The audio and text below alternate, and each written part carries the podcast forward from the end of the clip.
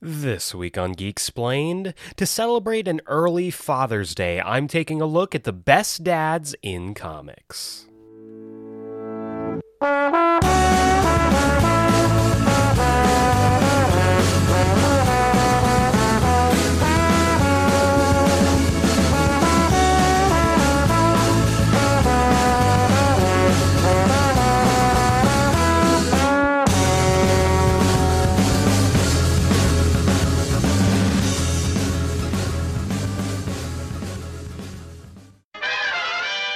Welcome back to Geek Explained. I'm your host, Eric Kazana, and today's episode is celebrating Father's Day.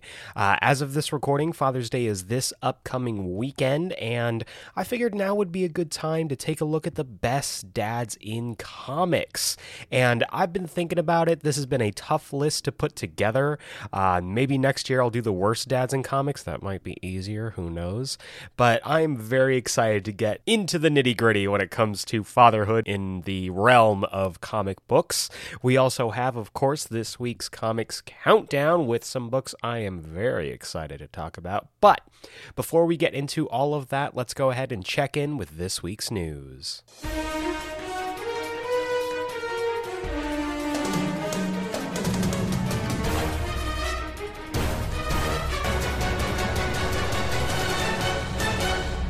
All right, guys and dolls, let's talk some news. We have our four categories film, TV, comics, and miscellaneous. Gonna kick things off with miscellaneous news. Tons of E3 2021 news that I want to talk about. Um, a lot of things were announced. I'm not to talk about everything beat by beat, but I will talk about some stuff that I thought was interesting and that I really enjoyed.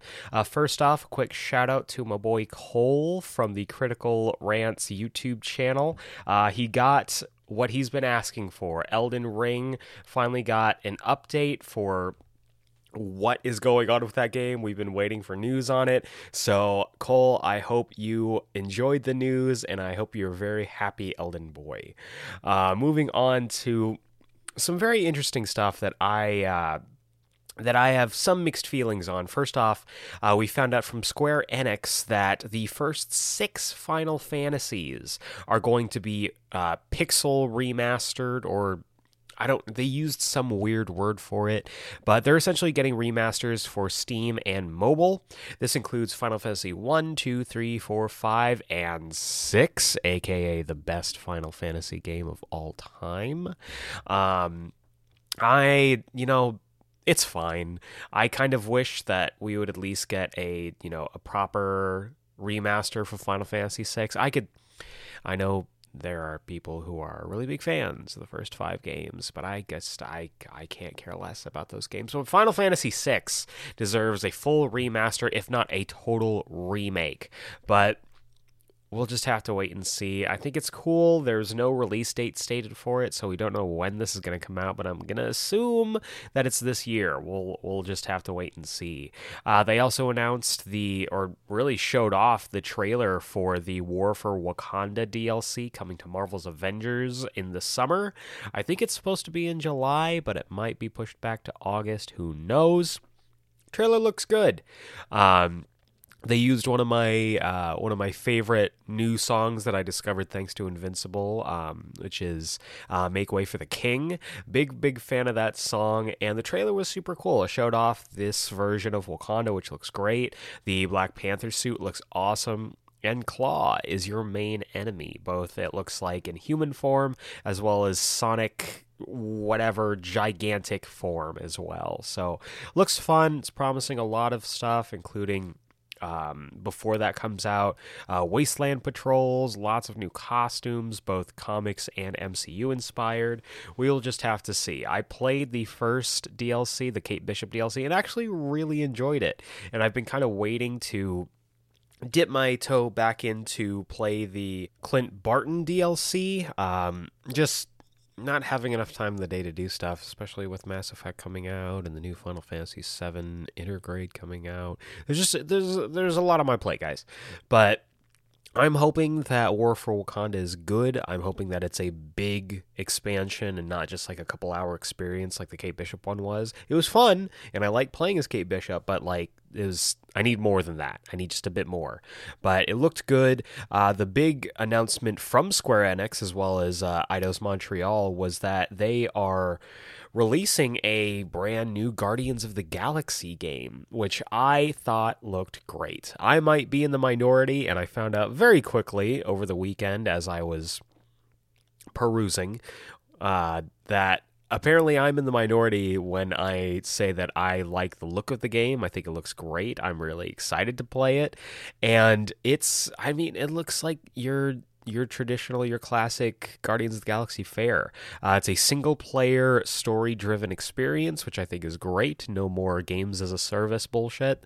But I I think it looks cool. And I think it's a good blend of the comics and MCU Guardians, which, I mean, let's be honest, like for a pretty pretty substantial period uh, recently in Guardians of the Galaxy comics. It's been all the it's it's an MCU comic. It's basically they have reshaped the Guardians to be the MCU Guardians, which is not a bad thing.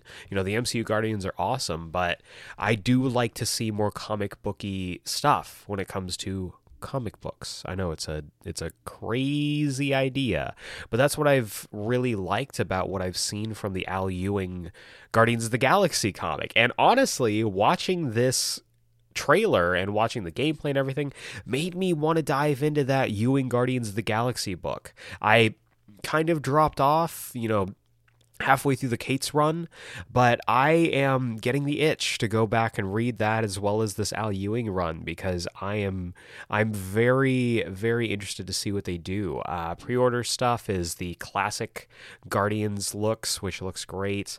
Uh, I I'm just really excited. It is kind of a bummer that the only playable character is Star Lord and you can't switch between them, but maybe it's because I'm playing Mass Effect right now. I like the idea of being able to like lead your guardians and give them commands in combat so that they can do stuff. It feels very much in that same vein, and I hope that they can shoot for the stars when it comes to that kind of comparison and will hopefully be much more complimentary of it than we were and have continued to be about that Avengers game. Uh, we also got two big announcements from Nintendo. First off, Metroid is getting a brand new game entitled Metroid Dread, and it is returning to its roots. It is the first side scrolling Metroid game in over two decades. That's crazy. Um, but on top of that, it is a 2D side scrolling horror game. Sign me up. Yes, please. I love the idea of that. The gameplay looks great. The graphics look fantastic. I am super hyped for this. And on top of that, they also showed off the first footage for Legend of Zelda Breath of the Wild 2. Uh, we got some brief gameplay footage, nothing concrete, nothing substantial, but the developers did reveal that not only will you be continuing to travel around Hyrule, you'll also be going above Hyrule, visiting the skies, which I think isn't intentional because they uh, right before they showed this off, they showed off footage from the new Skyward Sword HD, and I don't think that's a coincidence. I think we are going to see some Skyward Sword nonsense in the in the skies above Hyrule. We might see some temples. We might we might ride on a Loftwing. Who knows? But I am I'm very hyped for this. I still haven't played Breath of the Wild one, um, and I need to because I have only heard amazing things about that game. So I'm very excited to check this out. And overall, E3 2021, yes, a little underwhelming, but they we're trying to make video games the most difficult year in recent memory. So I am willing to cut them a little bit of slack. I'm very excited to see where we go from here, and all eyes will now be turned towards the Tokyo Game Show to see what comes out of that. But hopping over to film news. Three pieces of film news here, uh, two pieces of Marvel news, one piece of DC news. The one DC news is that we got another teaser from Andy Muschietti, the director of the Flash slash Flashpoint movie. Uh, the first teaser that we got revealing, you know, a little bit of uh, Michael Keaton's new bat suit with a new symbol and everything, a little bit of blood, very Watchmen esque. Um, this you know, was kind of in the same vein, showing off just the symbol of the Flash suit, which seems to be even more reworked from the original one that we saw. And the texture of the suit looks a little overly textured to me, but we'll have to see the whole thing in practice. Anything is going to be better than that garbage suit from the uh, Justice League film. I just, I know people really enjoy that suit and I like certain aspects of it, but Flash should never be in armor. It just doesn't make any sense to me. But uh, looks interesting. If we're going for a more fabric based suit, I am all for it. Hopping over to Marvel news, we got two pieces of very interesting Marvel news. First off, it is being reported that Park Seo Joon, who uh, you probably remember from Parasite, has been cast in The Marvels in an undisclosed role. No idea who he's playing, though some people are pointing to Hulkling, which would be really cool. Um, they're steadily building out that Young Avengers roster. I am all for it. I'm all for it. But I'm interested to see what he does. He's a good actor. I am all for more Asians in superhero films, so we'll just have to see what his role ends up being. And then we also got a possible leak for the look of the mighty Thor in Thor Love and Thunder. Uh, production has wrapped, and to celebrate, the crew of the film has been given, you know, t-shirts and stuff you know the classic, you know, end of production uh, gift packages. And one of the shirts depicts both Thor, Valkyrie, and the Mighty Thor on it, and Mighty Thor is looking mighty good. Uh, the design is definitely rooted in the comics design though i think it's a it's a little bit overcomplicated for my taste just from the um just from the breastplate. I think the breastplate in the comics looks much simpler, much cleaner, but this looks like a natural um, progression from the Thor armors.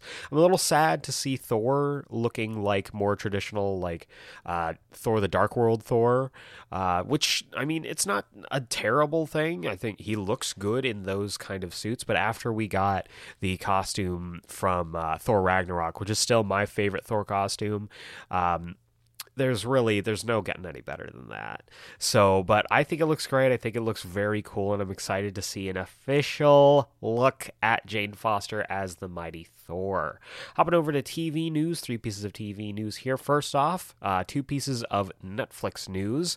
Uh, first, we got the announcement that Lance Reddick has been cast as Albert Wesker in the Resident Evil Netflix series. This series is, a, I guess, going to be adapting the first game uh, showed off the cast, which looks fine. Uh, I'm not, you know, feeling really he either here nor there on it.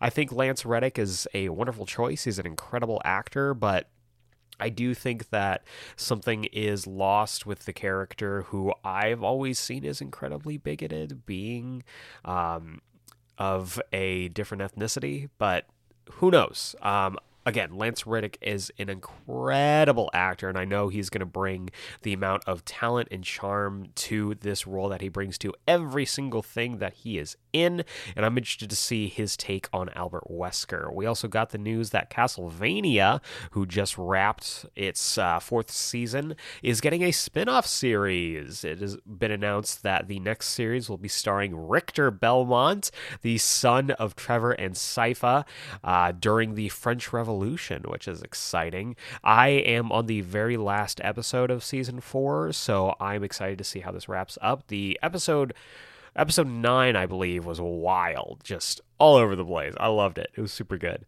So I'm always down for more uh, Netflix Castlevania, and I can't wait to see what they do with Richter. And then finally, in TV news, we got a trailer for season two of Stargirl, revealing both Jakeem Thunder, Shade, which is going to be the main villain of the series, as well as Jade, the daughter of Alan Scott.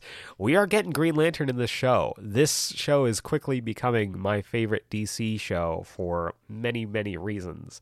So I'm excited. I'm really looking forward to seeing what they do with this. And we got a release date alongside this trailer. The first episode is going to drop on August 10th. That's two days before my birthday. That's going to be a great watch to uh, celebrate my birthday with. And finally, we're going to round things out with comics news two pieces of DC news and one piece of Marvel news. First off, some very exciting news for fans of Aqualad, specifically Jackson Hyde slash Calderon if you're nasty. Aquaman The Becoming was announced, uh, written by Brandon Thomas with art by let's see here. Diego Olortegui, uh, I'm sorry, Wade Von Grawbadger, and Adriano Lucas, with covers by David Talaski. Uh, this is essentially going to be connecting current Calderon. I keep calling him Calder. Uh, this is going to be connecting current Jackson Hyde into what I'm assuming is the uh, future state one of the best parts of Future State, which was uh, Aquaman. Surprisingly, I was not prepared for how good that one was going to be.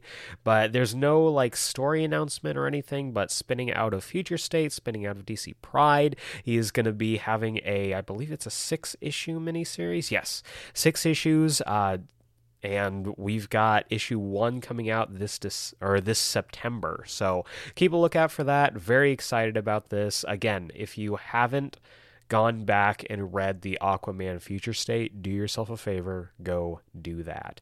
We also got the announcement for Deathstroke Incorporated, written by Joshua Williamson with art by Howard Porter, reuniting from their Flash run. I mean, Deathstroke's cool. I've never been the biggest Deathstroke fan, but the premise for this sounds cool. Uh, the synopsis reads After suffering too many losses, Slade Wilson decides it's time for a change. When he's enlisted to work with an ages old secret organization called Trust, who wants to take down the heavy hitter villains, he's all in. So I'm assuming some bad stuff's going to happen that's going to put him on this path, but it's going to be interesting seeing him work with others. I think that was one of the things that they've done very well with him in the rebirth run so far, or I guess in the past rebirth run since the rebirth age is over.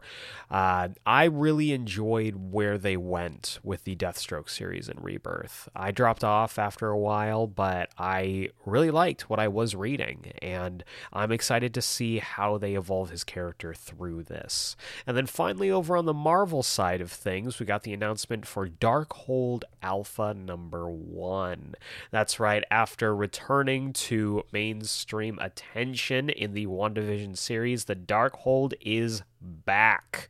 And it looks like it's putting its two most dangerous wielders in the center of the story with Doctor Doom and the Scarlet Witch.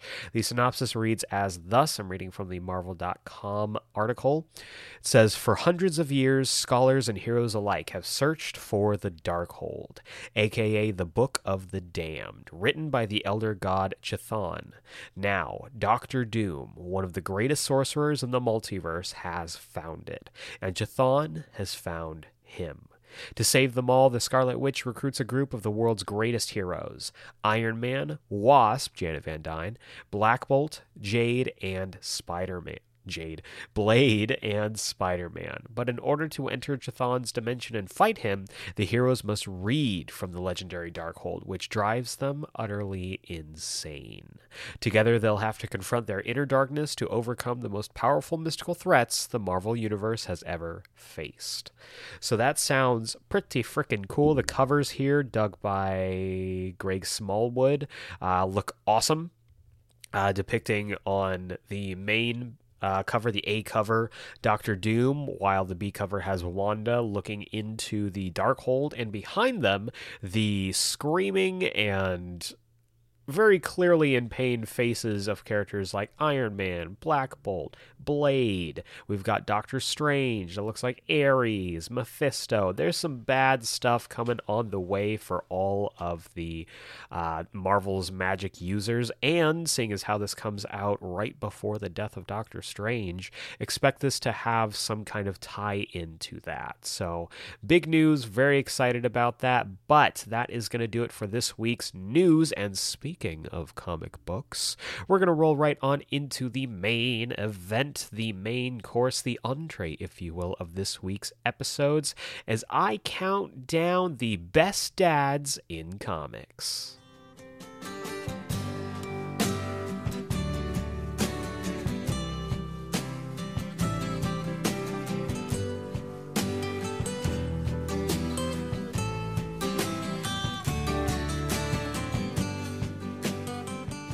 So, fatherhood is a complicated subject. A lot goes into it, especially when it comes to its portrayal in fictional media. And I don't think there is a more complicated history with fatherhood than in comic books. Like comic books like really run the gamut throughout its history on great fathers and terrible fathers and good fathers and kind of so-so fathers. And to celebrate the upcoming Father's Day, I wanted to sit down and take a look at who truly are the best fathers in comics. Now, before we get into the list, I will say this is just from my perspective. This is a subjective list. This is my personal list. If you disagree, awesome. Please let me know. Feel free to email me, follow follow us on the social medias at GeekSplainPod. Let me know. I would love to have that conversation with you because I feel like there are going to be a lot of opinions when it comes to this when it comes to the idea of fatherhood in comics they're usually you know the role models. They're the people who help drive the story forward from the perspective of you know whoever they influence. And these fathers are the ones who i think best demonstrate what fatherhood should be when it comes to comic books. So with all of that out of the way, with the preamble gone, let's just dive into it. The first father I have on the list is Scott Summers. No, no, no, stop. Nope. Get your hand off there. Don't click away. I mean it. Scott Summers is one of the best fathers in comic books. Let me break this down for you. Now, Scott Summers is one of the most dedicated fathers in all of comics. There are moments, there are moments, and there will be moments with almost all of the fathers in this list where he might make an emotional decision that doesn't always positively impact his children. But I do think genuinely that Scott Summers is one of the best fathers in all of comics. His children include Nathan Summers, Rachel Summers, and Nate Gray from an alternate timeline. Uh, he's got other uh, other children, some from Emma Frost, uh, some from other women, all over the place, you know, in exiles and alternate universes. But these are kind of the ones that I want to focus on. Uh, specifically, Nathan and Rachel because they are especially in modern times in modern comics they are the ones that are with him the most. You know most of nate gray's uh, most important stories especially in the last like five or ten years have been while you know scott was dead. So uh, scott is one of those dads who is very uh, he's he's not always the most stable. He's probably one of, if not the most flawed on the list, as someone who tries really hard to make the right decision, but more or less will I it's 50-50 on whether it's a good decision or not. Which is unfortunate because you can tell that he really does care about his kids. He really does care about his relationships. He's one of the most dedicated and most loyal uh, and relationship driven characters in comics, whether you're talking about Marvel or DC. And Scott will without a moment's hesitation, throw himself in front of uh, any of his kids and other people's kids to try and save them. Uh, Scott does come with a bit of a hero complex, a bit of a white knight complex, and you know, who doesn't have a good white knight complex, right? You know, um, I think that when it comes to his fatherhood, you know, specifically the one that always comes up for him is uh, Nate, his cable.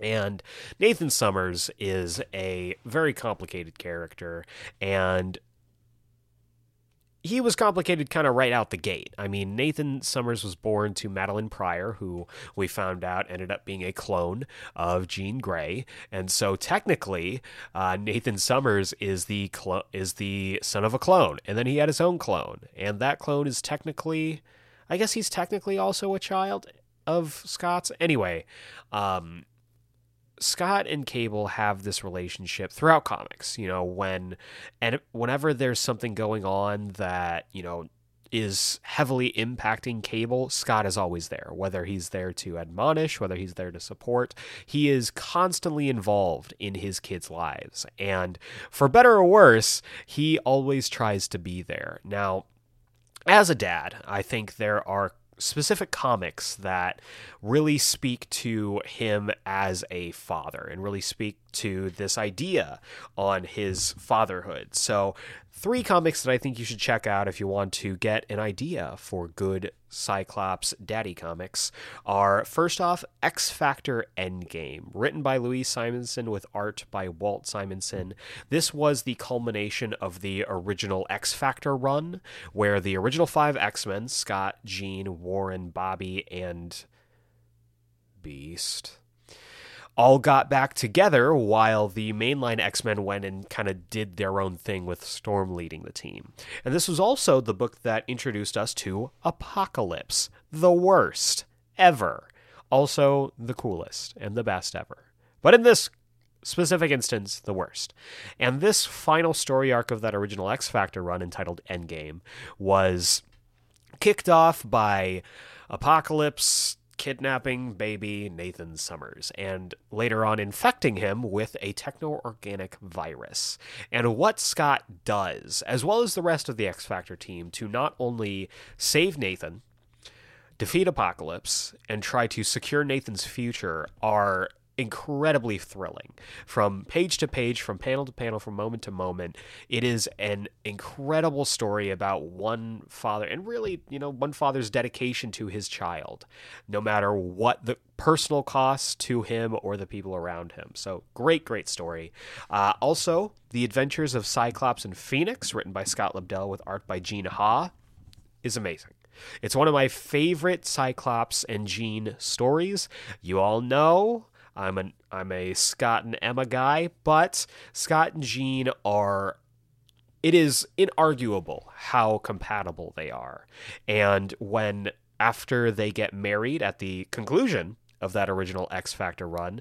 They go on their honeymoon expecting to have a nice, relaxing vacation, and instead are psychically thrust hundreds of years into the future, where they encounter the clan Askani. At the conclusion of Endgame, I don't want to spoil too much, but um, if you know Cable, then I don't know if it's that much of a spoiler. Uh, Cable gets sent into the future basically what happens. And uh, Scott and Jean are psychically thrust from their bodies into the bodies of these two individuals named Red and Slim and are tasked by Clan Askani to help raise Nathan. You know, so we get to see this essentially origin story for Cable under the watchful eye of his parents, technically. Jean, technically. But the story's great. It's a fun I'm just it's not fun. It's very dark, but it's a good story about the idea of parenthood, about what you want to leave for your child and how you want to help shape who they're going to be. It's also a great Jean and Scott story in an era that there aren't a whole lot of them. Um, it's just a fantastic story, a great read, and a strengthening uh, argument to Scott Summers being a fantastic dad. And the final one I want to talk about is the modern day X Men run that is wrapping up this week as of this recording. The Jonathan Hickman run with art by Leinil Francis Yu, Mahmoud Asrar, as well as others, um, has been really good. I've really, really enjoyed it. This during the Krakoa era uh, was a was an especially interesting time in the X Men book because the X Men book essentially became the Summers family book. You know, they had their whole, you know, weird, uh, polyamorous. I, uh, I don't even want to. A resort, I guess they call it the Summers home, which sounds like a resort on the moon. And a lot of it was dealing with Scott and Jean, you know, getting to know the rest of their family, you know, staying with staying with Alex, dealing with his drama. You know, Cable is a young kid now, you know, dealing with Rachel. Like all of this stuff is just really cool and introducing Wolverine into the whole mix, which is a whole other can of worms. But you get to see him as well as Jean get to actually be parents of mutants in arguably the most. Uh, I don't want to say popular, but like the most advantageous time to be a mu- to be a mutant and to be part of that community. Uh, there's also a fantastic issue, which is one of the tie-ins to uh, Ten of Swords, where uh, Scott and Jean decide to disobey the council because his kid asked for his help. You know, it's oh, it's so good. It's one of my favorite Cyclops issues ever, and it is just a it's just a fantastic read. So those three books, if you're looking to get more of Scott Summers as a dad, I think are going to scratch that itch pretty well. But next up, we have on the docket is a father who I think many people are familiar with and probably expected to be on this list. It's your boy, James Gordon. James Gordon, also known as the Workaholic Dad, uh, is a father to two children that he knows of uh, Barbara Gordon and James Gordon Jr. And the thing about Jim, the thing about Jim Gordon is that he is that dad who works himself to death all in the name of supporting his family. However, because of that, he ends up you know, drawing distance between him and his family as a result, which is unfortunate because you can tell how much he loves his kids. You know, he isn't able to give them everything they want or everything they need, but he works as hard as he can to give them a life that they deserve. And a lot of Jim's stories, even from his very early beginnings, center around his identity when it comes to his family and center around his fight to not only reform the Gotham Police Department, not only to reform the culture of Gotham, but also to build a better life for his family. Now, Jim, as a romantic partner, is uh, fraught with a lot of uh, adversity, mostly on Jim's part because he can he can be a bit of a philanderer sometimes, but it can't be argued that Jim Gordon is an incredible dad and he does everything that he can to make sure that his kids are taken care of. So, a couple comics that I think you should definitely check out if you want to get more of that. The first one is Batman Year One, written by Frank Miller with art by David Mazzucchelli. Um, I, you know, it's an easy pick because it is essentially a Jim Gordon comic, uh, almost more so than a Batman comic. And I don't think I'm the only one who feels that way. But this is also a story that shows Jim as a brand new father. Uh, his wife, Barbara uh, is pregnant with their ch- their first child when they get into Gotham, and he ends up becoming a father over the course of the story. His whole thing about the beginning is like, I didn't want to raise a kid in Gotham. And it becomes a bit of a, a touchy subject, a sore subject for him throughout the story. His fatherhood, his, you know, his marriage goes through some issues, again, because of Jim, but the climax of the story involves his son, James Gordon Jr., being kidnapped by mob bosses, and the race to try to save his child is thrilling. And it sets up an incredible moment between Jim Gordon and Batman. And you see that even though, again, Jim might not be the best partner, he is a fantastic dad. And that kind of rolls into the next uh, next part of the comics that I think you should check out, which is Batman the Black Mirror, written by Scott Snyder with art by Jock. Uh, we've d- I did a full episode on this. I love this comic to death. It is one of my favorite Batman comics of all time, um, and it's also a killer Jim Gordon story. Uh, this involves the return of James Gordon Jr. years after he had been. Um, kidnapped and almost killed by these mob bosses in Batman Year One. It involves him re entering the lives of not only him, but also Barbara Gordon, who has since become Oracle. And you get to see the flaws of him as a father. You get to see his relationship with both of his kids on full display and how his lifestyle and his um, single-minded attitude towards making a better future without trying without honestly accounting for the people he's trying to make that future for how it affects him and the people around him. It's a it's a wonderful story. And it climaxes with once again Jim Gordon and his son teetering over the edge, and I don't want to spoil it because it's wonderful. But the story also features um, a lot of his interactions with Dick Grayson, which is awesome. Uh, the two of them are one of the most undersold relationships at DC Comics. The fact that Jim Gordon has this kid who, by the end of the comic, it's pretty. It's pretty well assumed that he knows that he's Batman and understands that he used to be Robin.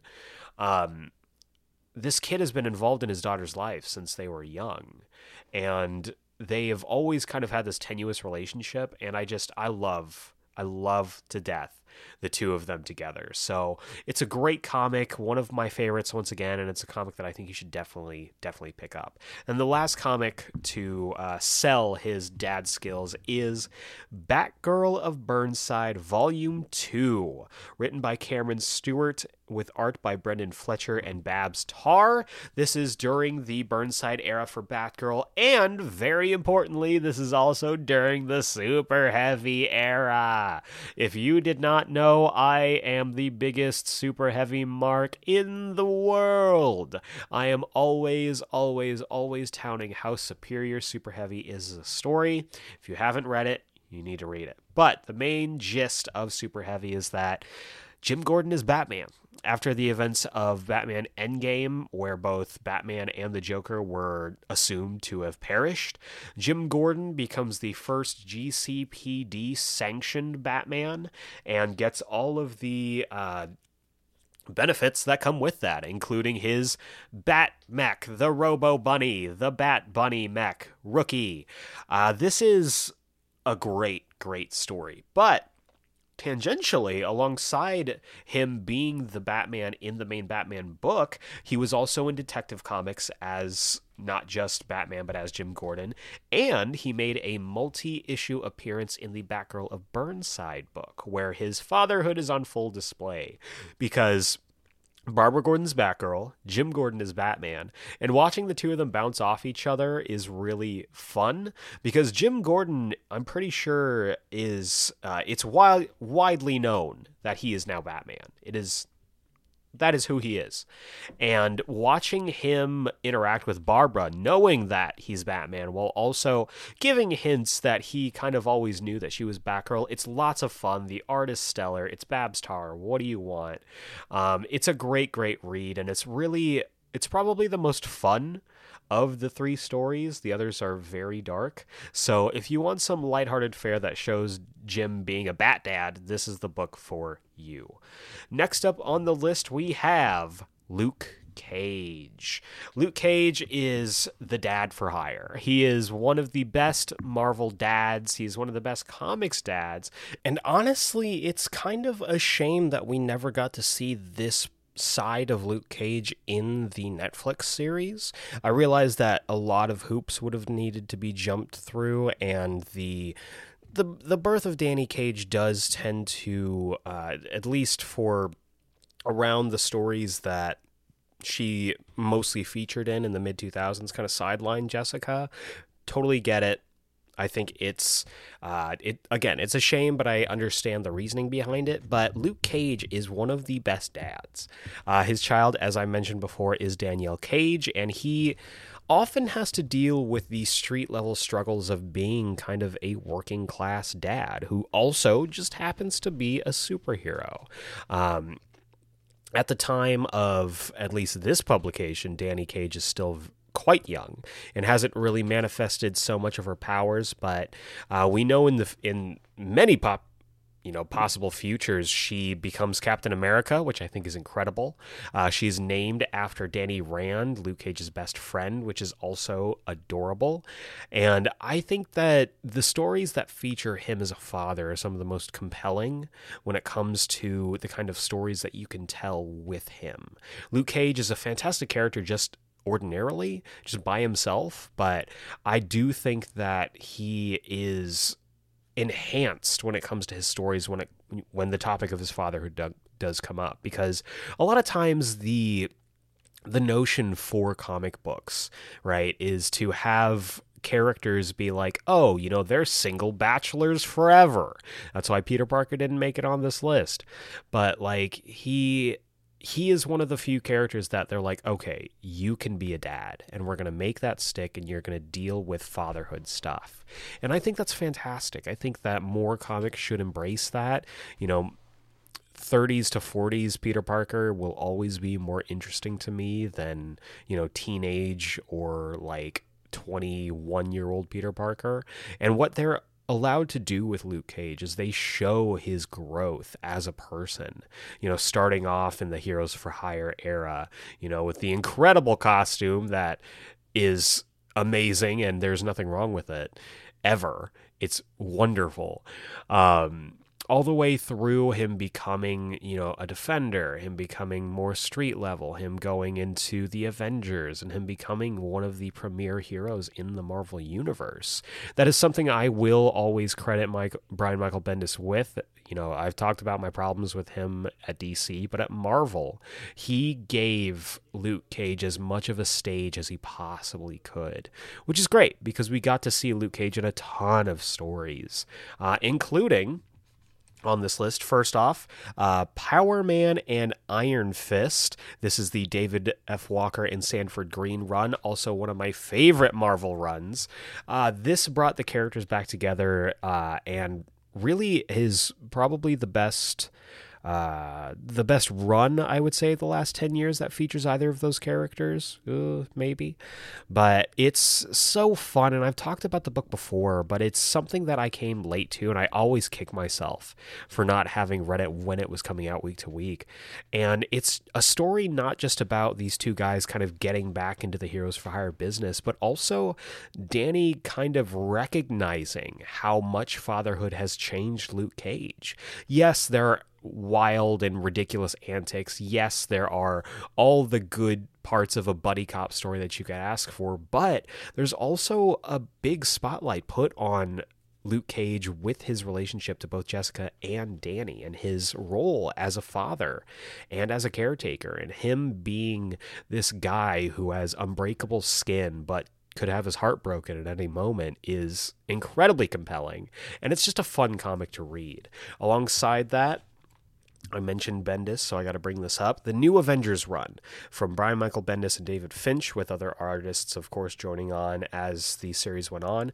Issues 1 through 64. I know that's a lot of comics, but it's a great run. I believe our good friend and good brother uh, Owen Likes Comics recently did a new Avengers uh, video that you should absolutely go check out. New Avengers is a wonderful story that was cut short way too soon. And in that story, we get to see Luke Cage take center stage. We get to see him become a celebrity. We get to see him become a superhero, and we get to see him deal with that. I believe it's in issue 34. We see the birth of his daughter. Uh, we get to see him become a father over the course of this and how that changes his perspective over the course of the story. It's wonderful, and it really does go to show just how much fatherhood changes a person. And really, how parenthood changes anybody. Um, it's a great story that you should absolutely check out. And I also want to give a quick shout to Luke Cage, number 170, uh, also written by David F. Walker with art by Guillermo Sanna.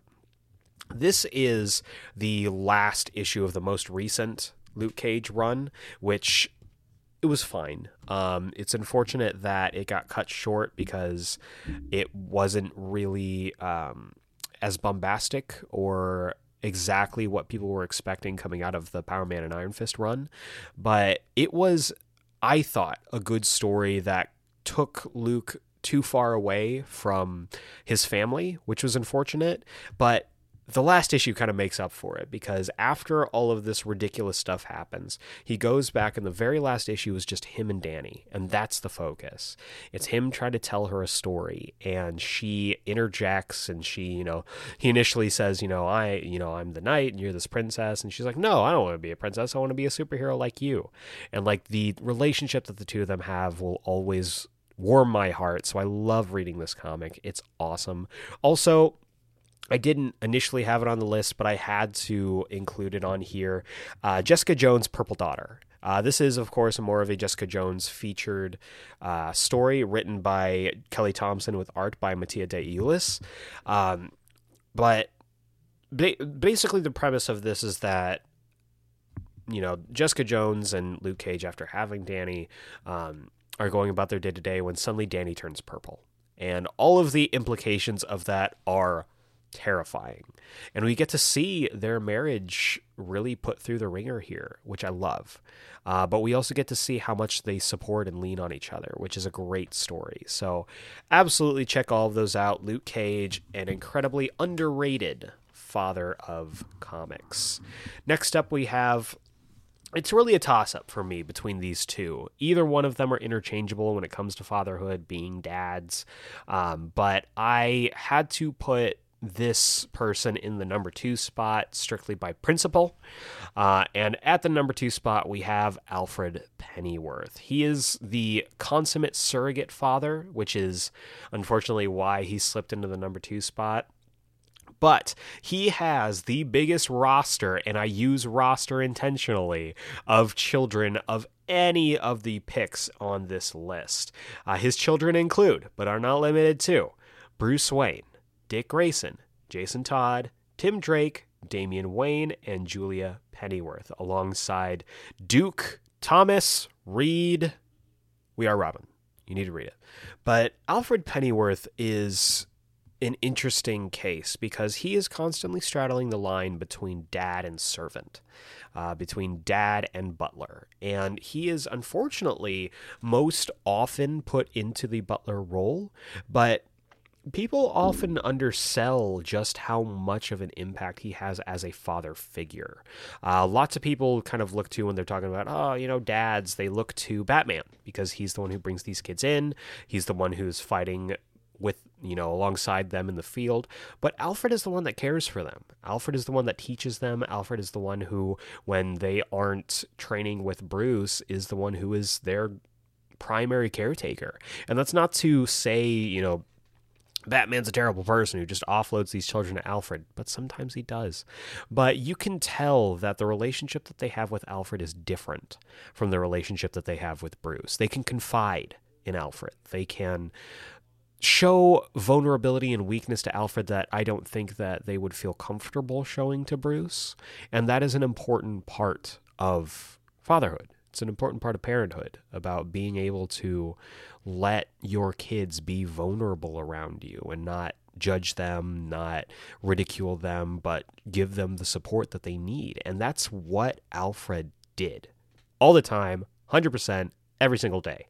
And what I love about Alfred Pennyworth as a character and what I love about Alfred Pennyworth as a dad is that he never rested on his laurels when it came to his fatherhood. He always credited Bruce Wayne and his kindness. He always credited the kids and their ingenuity. And when he was murdered by Bane at near the end of the Tom King uh, Batman run, that absence was felt. That hit home for a lot of comic book fans, myself included.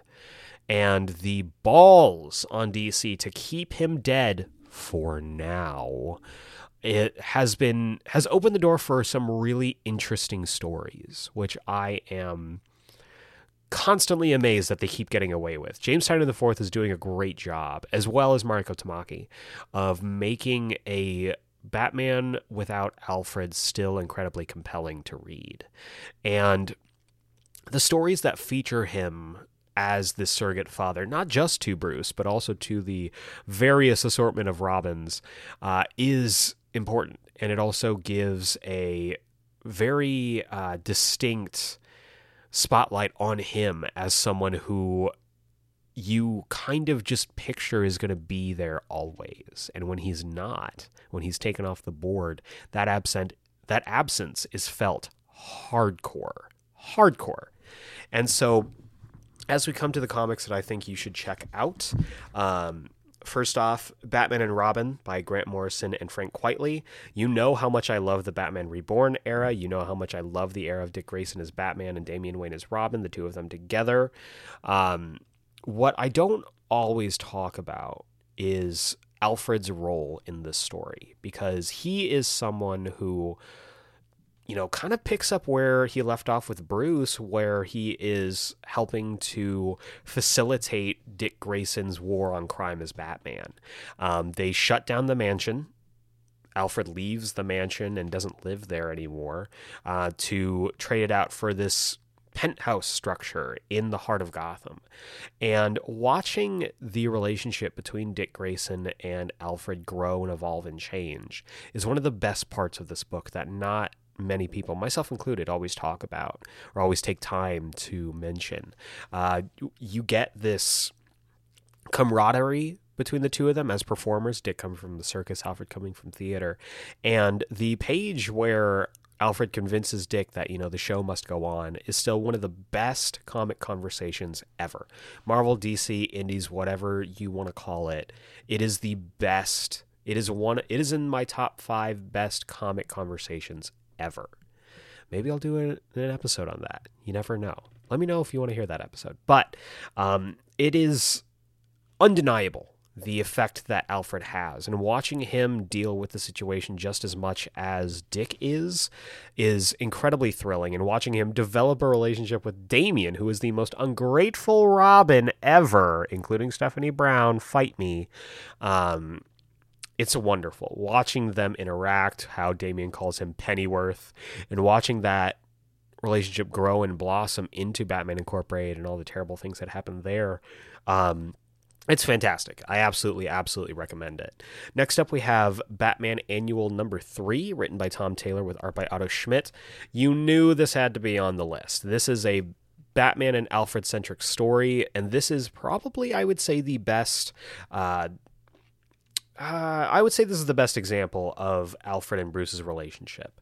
You know, lots of people point to a lot of, you know, classic comics and big long runs, but if you want to distill everything that Bruce Wayne and Alfred are to each other into one comic, this is the comic. This is how you do it. And I am forever thankful that Tom Taylor and Otto Schmidt put this book together. And if you are going to read one comic in celebration of Father's Day, this is the one to read. Check it out, find it, you will not be disappointed. And then finally, the uh, other story that I want to talk about, which is more of a full on comic run, is the Batman run in the New 52, written by Scott Snyder with art by Greg Capullo. Alfred gets put through the ringer in this story, folks. Uh, Julia Pennyworth comes back, and you get to see how estranged they are, and you get to see them try to mend fences with that relationship. Uh, Alfred gets his hand chopped off by the Joker, spoilers, and you get to see him grow and change alongside Bruce. You also get two of the best stories that feature Alfred as a character. Uh, Super Heavy. I already talked about Super Heavy. It's incredible, but Alfred plays a pivotal role in that story. But the story that will always sell me on the relationship between Batman and Alfred is Zero Year. A lot of people talk about their problems with Zero Year. I still think Zero Year is one of the best Batman origins that you could ask for. And it is also directly tied into Super Heavy. It sets the groundwork for the ridiculous shit that happens in Super Heavy.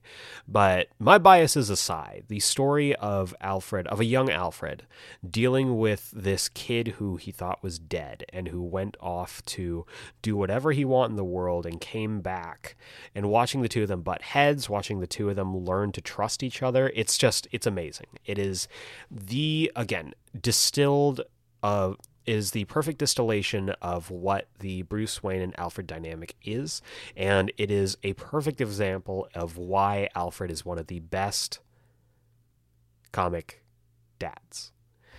But the last dad that I want to focus on here, the last dad that I want to feature here, if you didn't already know, you have to assume that he was going to show up somewhere on this list. It's Clark Kent, everybody. It's Superman. For me, it's the best dad. He's the best comic book dad. Uh, his children include Jonathan Kent as well as Chris Kent. More on that later. But he is the kind of dad that you look to and you know that someday there are going to be some big shoes to fill, while also knowing that he is going to do everything in his power to make sure that you never feel the need to fill fulfill them. He is a dad who got the best role model and the best example on where to base his fatherhood, Jonathan Kent. Jonathan Kent, who I left off of this list, but I kind of roll into this one as well because the mark of a good father, I think, is how your child takes those lessons and reacts to them in their own fatherhood journey.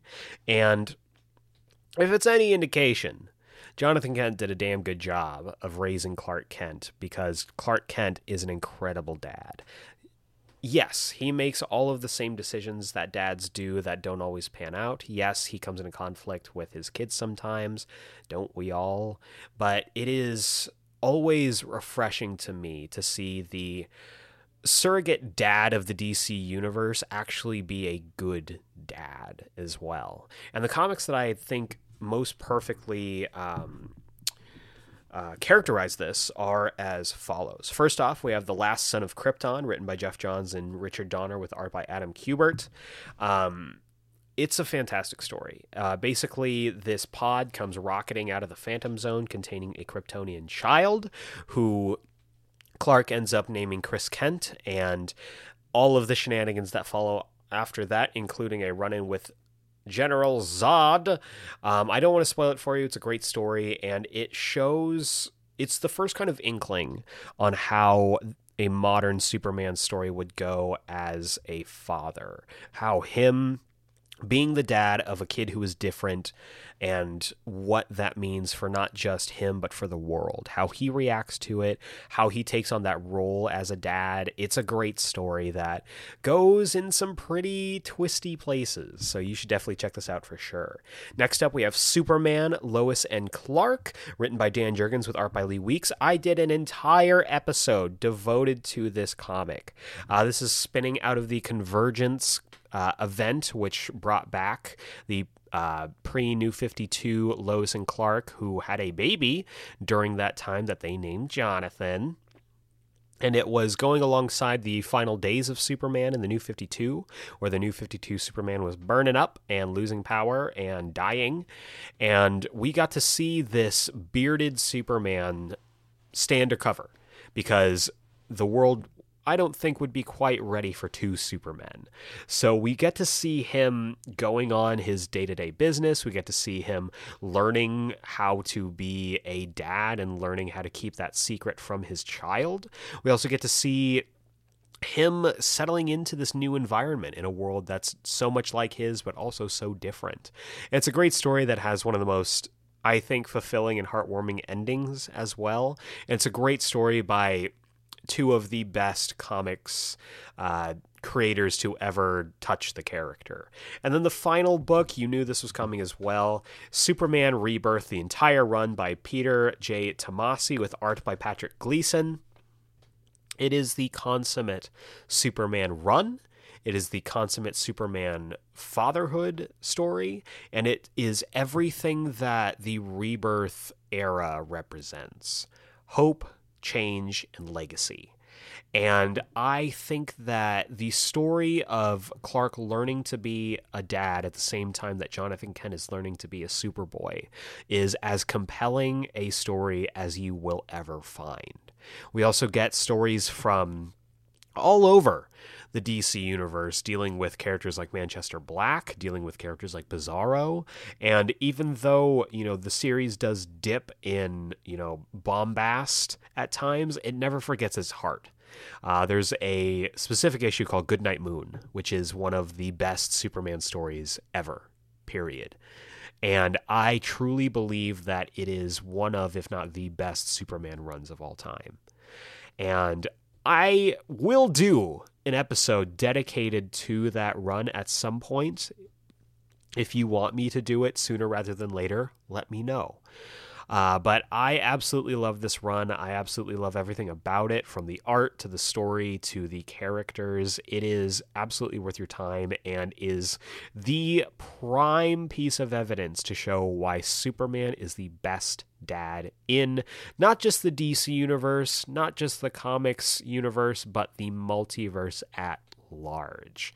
And it just goes to show you that to be a dad, you don't have to be Superman but sometimes it helps. Ooh, welcome back to this week's Comics Countdown. This is the segment of our show where I talk about the comics that I think you should be picking up this week. Whether it's at your local comic book shop, on Comixology, or however you get your comics, these are the ones I think you should definitely take a look at. But before we get into this week's books, we got to take a look back at last week's books with the Geek Explain pick of the week of last week. And you know what? I am making an executive decision here. There were 16 books. It might be the most we've ever done for this segment of the podcast. So, you know what? Our pick of the week is three books. There was a three way tie, which featured X Men number 21, The Good Asian number 2, and of course, Far Sector number 12. Two of those books, X Men 21 and Far Sector number 12, were finales for each of their respective series, while Good Asian number 2 continued on from the strong opening of this brand new Asian led series. Just so much goodness in all of these books. X Men 21 is fantastic. I absolutely loved it, giving us the debut of our brand new X Men team while also sowing the seeds of some stuff that might be happening at the Hellfire Gala there's something that happens during that fireworks uh, during that fireworks demonstration. I don't know what it is. I'm very excited about it. Cannot wait to see what it is. As for Far Sector, I have been waiting for this book to wrap up so that I can read it all together as one. And I am I am sad to see it go. What N.K. Jemisin and Jamal Campbell uh, have done with the character of Jo Mullein, the city enduring as a setting, and just all of the characters and the amazing sci-fi noir storytelling that they featured in this book is going to be missed. It's it's that ultimate uh, monkey's paw deal for me because I've been talking about for a while now how much I really wanted Jo Mullein to be part of the mainline Green Lantern books, and now she is, and I just find myself wanting more of Jemisin and, Cam- and Campbell on the book. But uh, we'll just have to see. Hopefully, we might get a season two. Hopefully, we will continue to see Jemisin and Campbell once again. Only time will tell. And of course, Good Asian was fantastic. It is really doing a great job setting up Edison Hark as this incredible, incredibly layered character that I'm super excited to explore. It's it's a fantastic book. You should be picking it up. But that's last week's books. We're going to take a look back at this week's books and times are a changing. We are at 12 books this week. So for the first time in I don't know how long, probably at least a couple months. There are less books this week than there were last week. We see a light at the end of the tunnel, and I just I want to I just want to make sure that you know that I love buying comics. I love reading comics. I love collecting comics. My wallet does not do that. It is staring at me from the side of the room, burning a hole in the side of my head. And I know that my wallet is thankful that I will not be spending quite as much money as I have been recently. So let's go ahead and dive into these books. First off, we have Radiant Black number five, written by Kyle Higgins with art by Marcelo Costa. And I recently caught up on Radiant Black. It kind of fell back in the uh, in the reading pile for me with the other with the other three issues after issue one. But I got all caught up. Read issue four. I am chomping at the bit to read issue 5. Cannot wait to pick this up. Let's go ahead and dive into the synopsis here. Aftermath. The first arc of Radiant Black ends here.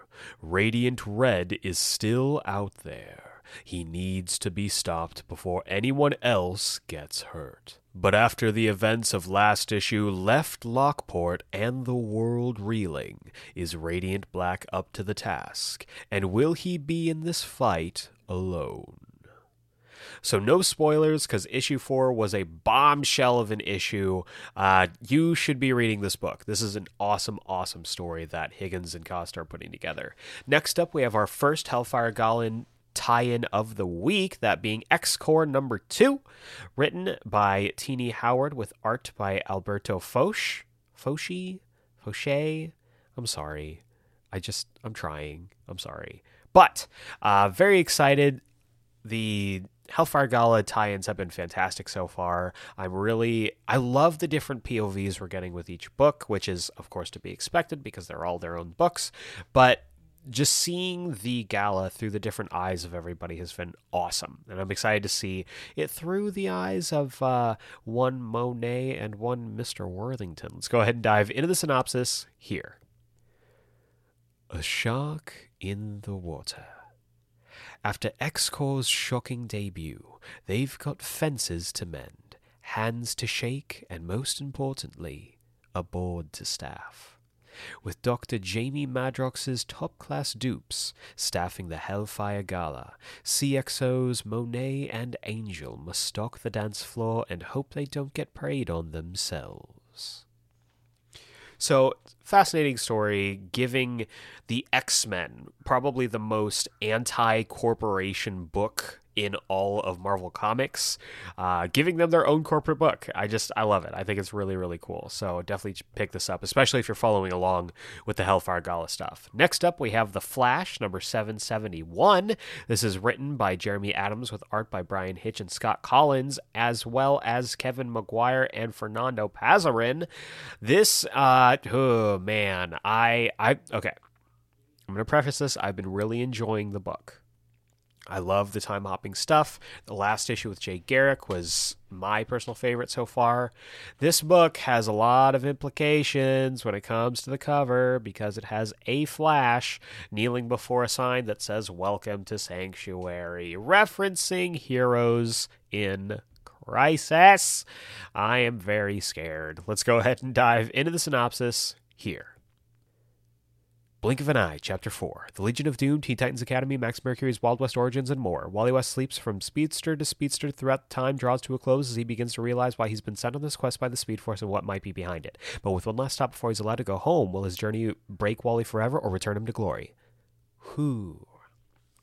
Yeah, I am I'm super stoked to see what this all comes around to. I have a feeling that, you know, they're going to wrap this up with the whole talk about, you know, oh, the Speed Force was broken during Heroes in Crisis. We don't know, you know, that's probably the reason. I am, I know that Heroes in Crisis is incredibly polarizing. Um, I have my own thoughts about it. I did an entire episode of this podcast on it. If you want to go back in the archives and check it out, um, it's it is something that is uh, going to be remembered for a very long time. So I'm excited to see how that influences this book, how this influences Wally West going forward, and where this character goes next.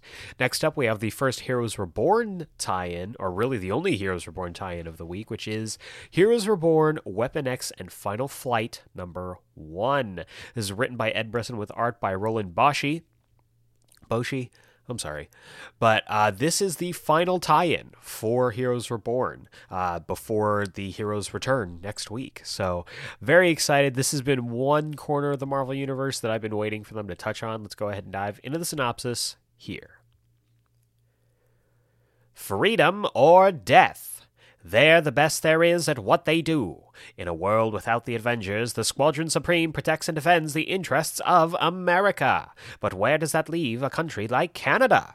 The Great White North is now a wasteland. Their forests are scorched, their provinces annexed, their people barely surviving. Who will stand up and protect them from the supremacy of the Squadron? Weapon X and Final Flight, that's who. So, this is awesome. I love the idea of this. Um, I've always wanted to see Wolverine go back to Alpha Flight. So having him go back just for this this little bit sounds fun. I like also how in this alternate universe where we essentially have the Marvel version of the DC universe, every aspect of the mutants are like freedom fighters against the oppression of the Squadron Supreme. I just, I think that's interesting. But yeah, looking forward to this one for sure. Next up, we have Superman Red and Blue number four. This is written by Mark Waid, Joshua Williamson, Rich Douek, Michael Conrad, and Francis Manapul, with art also by Francis Manapul, as well as Chris Sprouse, Joe Quinones, Cully Hamner. Audrey Mok, and covers by many, many people. I I have been loving this book. You know that a Superman book is I'm an easy mark for that, but the anthology uh, the anthology format for this serves him as a character really well. Uh, it's the same kind of thing that I loved about the Superman animated series, where it's just a lot of people's perspectives on Superman, which is great. Uh, this also is boasting a pretty uh, incredible Bizarro story. So uh, let's go ahead and dive into the synopsis here. This month, our cover star Bizarro leaves the red and blue family by not being in a story all about his very own birthday which of course means we definitely have a story in here about Bizarro's birthday, as well as four more about the Man of Steel himself, including one about a social media star who inspires a very dangerous trend in Metropolis that nearly runs Superman ragged. Also, learn the story of how Jimmy Olsen was able to take what became his favorite picture of Superman. These fantastic tales feature some of the best writers and artists in the business, only using Superman's special colors to make them come alive. So again, I'm an easy mark for this stuff. I love Superman. Bizarro stories are always fun. Very, very excited to pick this up. Next up, we have our next Hellfire Gala talent tie in, bleh, that being New Mutants number 19, written by Vita Ayala with art by Alex Lins.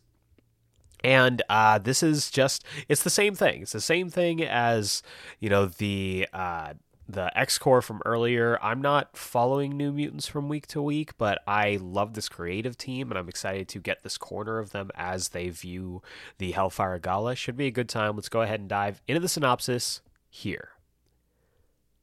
And I'll cry if I want to. The Hellfire Gala is here, and the New Mutants have the chance to take a break from training the youth of Krakoa, an opportunity to get dressed up and get down. But not everyone is on their best behavior, and someone has vanished without a trace. Ah, you know how much I love mysteries. You know how much I love mutants. You know how much I love the Hellfire Gala. Very excited to pick this up. Next up, we have Supergirl Woman of Tomorrow number one, written by Tom King with art by Bilquis Evely, as well as Matt Lopez. Uh, this is going to be a good time. Tom King has been touting this as his uh, all star Supergirl, and that makes me very excited. Anytime that he touches the character of Superman, I am a big fan of. Uh, just go back and check out our Superman Up in the Sky episode if you want to learn more about that. Um, I am super excited to see this. And the Evely art is gorgeous. Cannot wait to pick this up. Let's go ahead and dive into the synopsis here. Chapter 1 Men, Women, and Dogs. Kara Zor-El has seen some epic adventures over the years, but finds her life without meaning or purpose. Here she is, a young woman who saw her planet destroyed and was sent to Earth to protect a baby cousin who ended up not needing her. What was it all for? Wherever she goes, people only see her through the lens of Superman's fame. Just when Supergirl thinks she's had enough, everything changes. An alien girl seeks her out for a vicious mission. Her world has been destroyed, and the bad guys responsible are still out there. She wants revenge, and if Supergirl doesn't help her, she'll do it herself, whatever the cost. Now, a Kryptonian, a dog, and an angry, heartbroken child head out into space on a journey that will shake them to their very core. So this is issue one of eight, and it sounds very Western. Um, there is a reason I use specific synopsis voices for specific synopses. Uh, this is a very Western-esque concept, but with Supergirl, which makes me really excited. Um, I just ah very excited to pick this up. Next up, we have the Mighty Valkyries number three. This is written by Jason Aaron and Torunn Grønbekk with art by Mattia de Iulis. And I I've been really digging this. I love Jane Foster, especially in this Valkyrie role. Uh, Loki is always a fun character, and this new Valkyrie that we have has been fantastic so far. Cannot wait to pick this up. Let's go ahead and dive into the synopsis here. Children of the Afterlife. While Kraven the Hunter stalks Jane Foster on Midgard and the newest Valkyrie fights for her soul on Perdita, Karnilla, the Queen of Hell, works a miracle in the land of the dead. But Karnilla isn't Hell's only ruler, and now she's upset the cosmic balance. There will be a price to pay, and Karnilla intends to ensure the Valkyries pay it. ominous. Ominous, ominous, ominous. I'm very excited about this. I love this so far. It's a beautiful book as well. Cannot wait to pick this up. Next book we have is a brand new number one that I'm very excited about, that being Static Season 1, number one. Static is back. Milestone returns. I am super excited about this. Uh, this is written by Vita Ayala with art by ChrissCross. And I just oh man, it's good to have this guy back. It is good to have this boy back. Let's go ahead and dive into the synopsis here. Episode 1 Trial by Fire. At long last, the most famous face of the Milestone universe is making his shocking return. Bullied nerd Virgil Hawkins wasn't the kind of kid you'd normally find on the streets at a protest, but like everyone else in the city of Dakota, he was fed up. Unfortunately, the first time he stood up to raise his voice, the world turned upside down. The experimental tear gas released that day left some of his classmates maimed or dead, but it left Virgil and others with stunning new abilities. Virgil has power inside him now. Real power, the ability to channel and manipulate electromagnetic fields. But there's anger burning inside him too. What is he supposed to do about all this? And first and foremost, what is he supposed to do about his bullies now that they've got superpowers too? A dynamic creative team of new comics voices and milestone media veterans joins forces to open up a new chapter in the story of the most iconic black teen superhero in comics history. I love this. I am so excited. I just, ah, very excited about Milestone coming back, and of course, Static is leading the charge. Cannot wait to pick this book up. Next up, we have Heroes Reborn number seven, written by Jason Aaron, with art by Ed McGuinness and Aaron Kuder. This is the final Heroes Reborn book before the, as I said before, the Heroes Return next week. Uh, I'm really excited to see how this shapes out. Let's go ahead and dive into the synopsis here. The World of No Return slash The President's Best Friend. Together, they ended the Kree Skrull War, defeated Doctor Doom in his secret war, and even endured their own civil war between Hyperion and Nighthawk. But now, the Squadron Supreme of America faces their greatest challenge yet a mysterious new group of troublemakers called the Avengers. So that sounds awesome. I think it is incredibly telling that the word war is used so much in this synopsis. And I don't think it's a coincidence. I don't think it's, you know, uh, I think it's intentional for sure because it's the Squadron Supreme. It's America. And what's more American than war? E, I said it. It just is what it is. But I am I've been really enjoying Heroes Reborn. I think this was a successful event showing, you know, what a world would be like without the Avengers. And now that they are coming back, now that the heroes are returning next week, this is going to be a good time for sure. And my two big books of the week, the books I think you should absolutely be picking up, are tied for me. The first one being Nightwing number 81, written by Tom Taylor with art by Bruno Redondo what have I said about Nightwing that what can I say about Nightwing that hasn't already been said? It's an incredible book. You should be reading this, especially if you're a fan of great comics. Let's go ahead and dive into the synopsis here. Leaping into the Light, Part 4. Dick Grayson trades out his Eskrima sticks for a magnifying glass and a sleuth hat to investigate Blüdhaven's new mayor, Melinda Zucco, and find out how the daughter of the man who murdered Dick's parents came to power in Nightwing City. But his investigative adventure is cut short when he comes face to face with the most horrendous villain in the history of Blüdhaven, Heartless. I am super excited about this. Uh, Tom Taylor has been teasing that there is a big twist, a big reveal in this book, and I am keeping myself spoiler free. Very excited to pick this up. Nightwing's just, it's one of the best DC books that is on the shelves right now. You should be picking this up.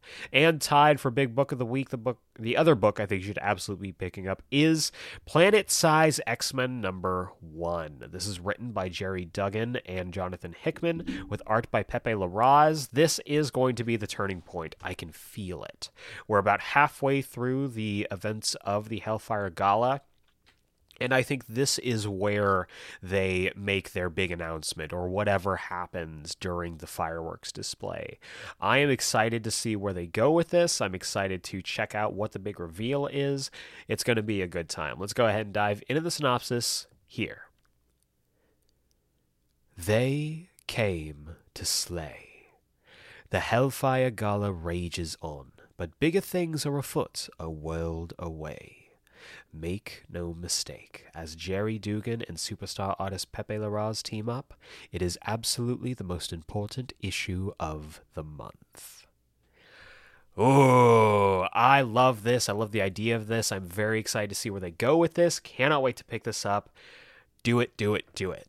But that is going to wrap up this week's comics countdown. To recap, we have Radiant Black number 5, X Corps number 2, The Flash number 771, Heroes Reborn, Weapon X, and Final Flight number 1, Superman Red and Blue number 4, New Mutants 19, Supergirl Woman of Tomorrow number 1, The Mighty Valkyries number 3, Static Season 1 number 1, Heroes Reborn number 7, Nightwing 81, and Planet Size X Men number 1.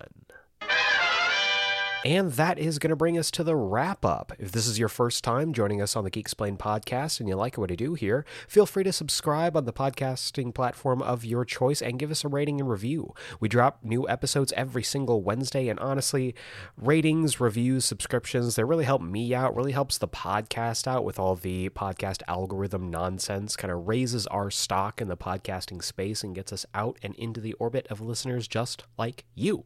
And if you give us a five star rating and review on iTunes, Apple Podcasts, whatever you want to call it, I will read your review here on the podcast.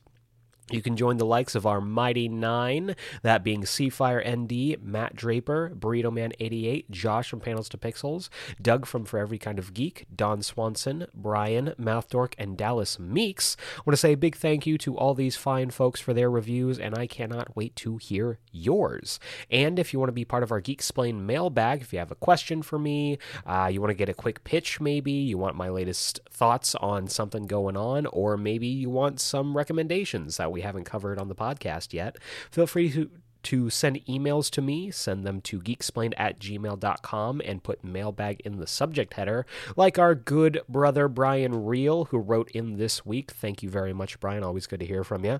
Uh, he writes Hi, Eric. Hello. I hope all is well. Last week you talked a little about some thoughts on voice acting. I wanted to ask you about your experiences with it. In your voice acting, do you have any big inspirations or icons you look to as someone to maybe model yourself after as you get settled down on your own path? Are there voice actors that you kind of always keep with you because you just really like how they do something? Have you found yourself reflecting on adapted behaviors, mantras, or advice from any particular voice actor that has become something you do or believe in regularly about the craft? I hope this makes some semblance of sense and you get what I mean by my questions. As always, take care and great work with the show. I've been loving the book club episodes as well. It's a lot of fun being in the know of what happens in Invincible and just waiting for you to be surprised by different things. It's almost like I can imagine the faces of Malcolm and Jacob are making when you say certain things about what may happen. LOL. Be well, and thanks for reading my question. Best, Brian. Brian, thank you as always for writing in. And yes, the book club episodes are super fun. If you haven't been listening to them, uh, we drop them every single Friday. Invincible Fridays are living strong. Uh, me, alongside my co hosts, Malcolm and Jacob, are basically going through volume by volume the entire series of Invincible. I've been having a ton of fun with it, and I think you will as well. Uh, but into Brian's question. Um, as he said, yes, I am a voice actor out here in Los Angeles, and I am always taking inspiration from other voice actors, people that I've followed for a very long time. I mean, there are the classics that you know of, you know, Kevin Conroy's, your Mark Hamill's that really are both incredibly iconic and also super versatile. Like Mark Hamill is one of the most versatile actors, both on camera and in voiceover, that has ever lived. Period. Uh, big, big fan of his. I've also there is an actor who I have been a fan of since I was very young and who I've followed consistently throughout his career and who has inspired me a lot, and that's uh, Yuri Lowenthal. If you are not perhaps familiar with the name. Uh, if you're an anime fan, he voiced Sasuke in the Naruto cartoon. He was the voice of Ben 10 for a little while. And probably most notably recently, he's been the voice of Peter Parker in the PlayStation 4, PlayStation 5, and Miles Morales Spider Man games. Uh, I'm a huge fan of his. I have been for a very long time. I love his approach to acting. Um, and he's just he he just seems like a super cool dude. Uh, he really does. Um, it's being able to kind of follow in the stuff that he does, you're always trying to navigate your own way when it comes to voice acting, which I have learned. Um, it's tough to kind of get yourself started, but once you kind of have a direction, it's really all up to you and what you do with it. So, in that way, uh, he, along with his wife Tara Platt, who is also a phenomenal voice actress, uh, they wrote a book called Voiceover Voice Acting. So if you are looking to uh, get into it or you're interested in it, I think it's a great resource. It's awesome. I learned a lot from reading that book. Um, there are actors that I have uh, worked with in classes that are amazing. Uh, D. Bradley Baker being one of them, who is just otherworldly in his talent. He's ridiculous. Um, it's why he books all the time because he is excellent at what he does, and I am constantly in awe. I took a workshop with him that was just super eye opening. Um, and then for other voice actors, uh, Travis Willingham, I've always a big, been a big fan of his. I first got acquainted with his voice in uh, Full Metal Alchemist. He played uh, Roy Mustang, and he has been in almost everything. Uh, you also have, you know, your classics, your your Nolan Norths, your Troy Bakers that are really like just ruling the world when it comes to voice acting right now but honestly it's it's about you know finding the stuff that works for other people and then kind of molding it and shaping it into what works for you. Uh, when it comes to voice acting i am constantly learning by the seat of my pants and while that can be intimidating it's also kind of thrilling where i get to throw myself into situations uh, that i am not prepared for or that i don't have I w- I don't want to say not prepared for. I necessarily don't have experience with, but I have done the research. I've done the work to be prepared for it. And uh, I mean, this, you know, I booked something this past week that I have very little experience with, but I'm very excited to get into. And I am just, it's, I love it. I really, I honestly, I love everything about it, the whole process. So, um, when it comes to like mantras, adapted behaviors, um, the mantra that I always kind of take with me is uh, the best role you can play is yourself. There's a lot of, you know, when it comes to voice acting, there's a lot of, oh, you know, you got to do a funny voice or you have to, you know, make things, you know, lively or animated. But a lot of times I get booked off of my voice just like this. I get booked off of what I'm doing. And you're greatest asset is that you are unapologetically who you are, and when you are able to translate that into um, into auditions and into uh, booked jobs, that is what is going to keep them bringing you back, and that is what is going to help you book. So. Uh, and I am by no means any kind of authority on this, by the way. Um, I've been voice acting uh, for about four years now, and um, I've really only started actually like booking jobs for the last couple of years. So uh, I'm still very new on the scene. I'm very um, very green when it comes to this kind of stuff, but I'm loving it. I'm having a great time, and this is hopefully what I can make my career. Because if you couldn't tell from this podcast, I like talking. So um, I hope that answered your question, Brian. Thank you as always for writing in. And again, if you want to write it, if you have a question for me about um, really anything. I mean, obviously, my specialty is comic books, geek culture, that kind of thing. But if you have a question for me about me, about my journey about voice acting, feel free to send those in too. Uh, again, send them to geeksplained at gmail.com, put mailbag as the subject header, and I will read them here. Finally, if you want to um, keep up to date with the podcast, keep up to date with me, uh, vote in polls that decide future episodes, or just kind of shoot the shit on the latest geeky news and whatnot. Uh, you can follow us at Geeksplain Pod. That's at Geeksplain Pod on Instagram and Twitter. That is going to be the place you want to go. I have been talking a lot on Twitter, so uh, it's always a good time, especially with some of the ridiculous stuff that's been going on. I mean, Batman and Catwoman. I'm just going to leave that there. So if you want my thoughts on stuff like that, like I said, follow us on the social medias at Geeksplain Pod. But that is going to wrap up this week's episode. I want to say a big giant shout out to all of the fathers who listened to this podcast. Uh, happy Father's Day, happy early Father's Day. I hope this weekend is restful and or whatever you want it to be.